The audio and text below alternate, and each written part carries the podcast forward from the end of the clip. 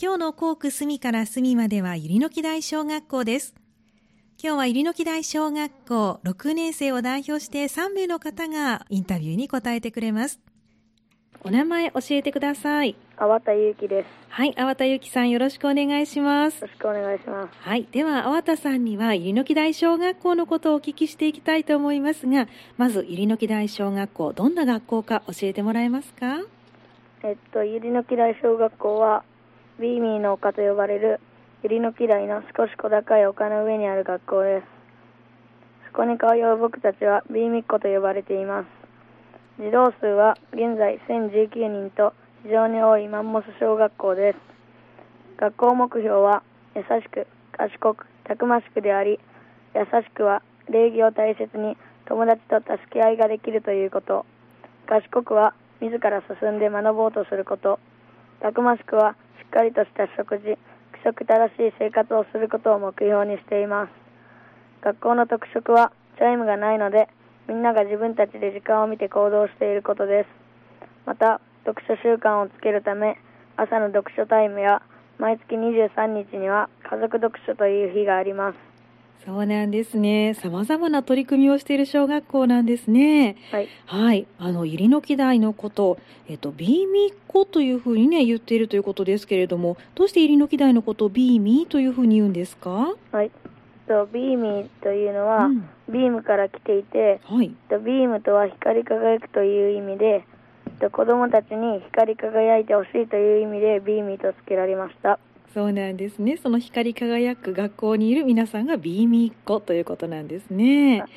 はい。そして、えー家族読書というものを行っているということなんですが、これはどんなことをしているんですか？と家族読書では月に1回、えっと、忙しかったりして家族と一緒に話せなかったりする人もいるのでこの小学校は家族と一緒に本を読みますそうなんですね。素敵な取り組みですけれども、粟田さんは先月は家族読書の日はどんな本を読んだんですか？えっと先月は友成那智さんの書いたうん。えっと258本を生んだバットという本を読みましたそうなんですね。それは家族全員が同じ本を読むんですか？はいあ、そうなんですね。じゃあこの朝朝の読書タイムであったり家族読書、これをしてみてどうですか？良かったことを教えてもらえますか？と家族読書では一緒に本を読んだのがきっかけで家族との関係が良くなったし読書タイムのおかげでは本が好きになりましたそうなんですね。ぜひこれからもその活動を続けていってくださいね。ありがとうございます。お名前教えてください。えー秋山裕太です。はい、秋山裕太さんよろしくお願いします。よろしくお願いします。はい、では秋山さんには修学旅行のお話を聞いていきたいと思います。入野木大小学校の6年生の皆さんは9月14日から15日にかけて修学旅行に行ってきたということなんですが、あのどちらに行ったんでしょうか？えー今年は新型コロナウイルスの影響で、えー学校のいろいろな行事が中止や延期となりました。はい、えー修学旅行もどうなるか心配でしたが、えーいつもより近い場所ということで、京都と鈴鹿サーキットに行くことができました。そうなんですね。ではあの1日目どんなことをしたのか教えてもらえますか？1日目は京都に行きました。はい、でその京都では、えー金閣、銀閣、清水寺などの、えー歴史的建造物を巡りました。僕は歴史が好きなので、えー資料集で見たものを実際に見ることができて嬉しかったです。えー京都もコロナウイルスの影響で観光客が少なくゆったりと見学することができました。そうなんですね。それは良かったですよね。はいあの歴史がお好きということですけど、京都で一番心に残った建物は何ですか？えー清水寺です。はい、清水寺。それはどうしてですか？えーテレビなどでは、えー見たことはあるんですけどその時見た時は、えーあんまり高くないように思えたけど実際に上から見てみるとすごく高かったからです、そうなんですね。まさにことわざ通りですね。はい、はい。では2日目はどんなことをしたんでしょうか？え。2日目は鈴鹿サーキットに行きました、はいえー鈴鹿サーキットではグループに分かれて、えー4時間ほどでいろいろなアトラクションを回回って遊びました、うん。えー僕にとっては、えー初めての鈴鹿サーキットでしたが、えーえー一一番楽しかったのはジェットコースターでした、はい。えーなぜならジェットコースターの、えージェットコースターの浮遊感が好きで、えー楽しかったからです、えーとこれまでとは違う形になりましたがみんなと修学旅行に行くことができて本当に良かったです。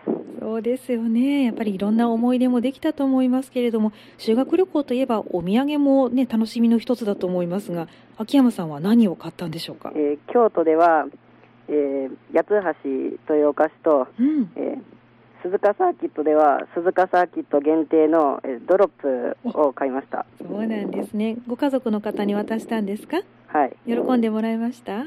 はい。はい、よかったですね。では、あの、最後に修学旅行で学んだこと教えてもらえますか？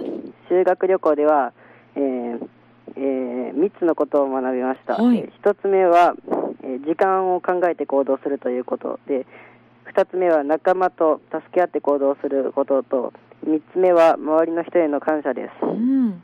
えーこの学びを生かしてこれからも湯抜き大小学校のリーダーとして頑張っていきたいですはい、わかりました。期待しています。頑張ってください。はいはい、ありがとうございました。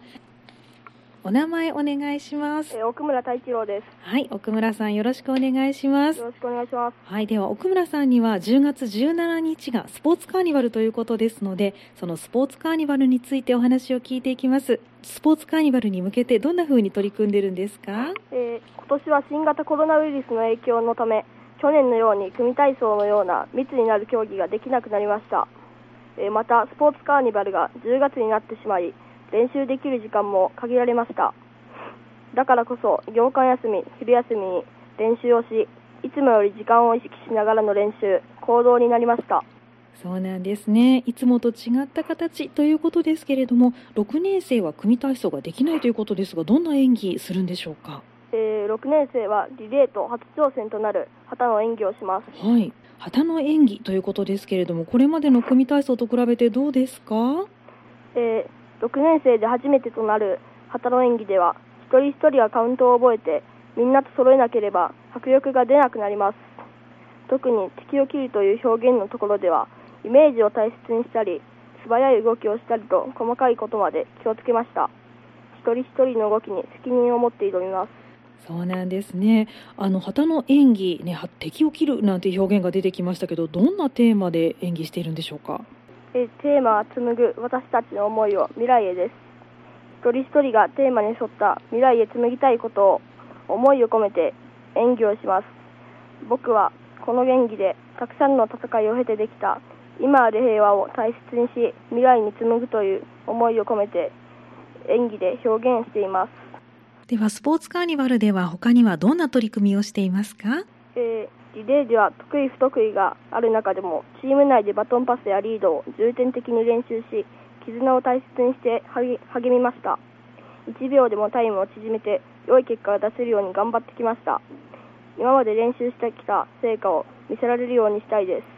そうですか、頑張ってくださいね。はい。はい、さあ6年生にとってはね集大成のスポーツカーニバルですけれども1年生にとっては初めての、ね、運動会スポーツカーニバルになりますが6年生から見て1年生の姿どうですか？え1年生は初めての運動会ですが上級生にも負けないぞという気持ちでみんなと息を合わせて頑張っているように見えました。その頑張りの成果として絆を深め合え良い結運動会になれば良いと思いますそうですね。あのスポーツカーニバルはスローガンがあるんですよね。はい。はい。どんなスローガンなんですか？秋のゆりのきオリンピック2020離れていても心は団結です。うんそうなんですね。とっても素敵なスローガンですがどんな風に決めたんですか？えー6年生の各クラスで意見を出し合出し合いプラン委員会委員会で決定しました。そうなんです1から6年生が心を合わせて頑張ろうという意味が込められていますはいわかりました。じゃああの心を合わせていいスポーツカーニバル運動会にしてくださいね。はい。はい今日はどうもありがとうございました。ありがとうございました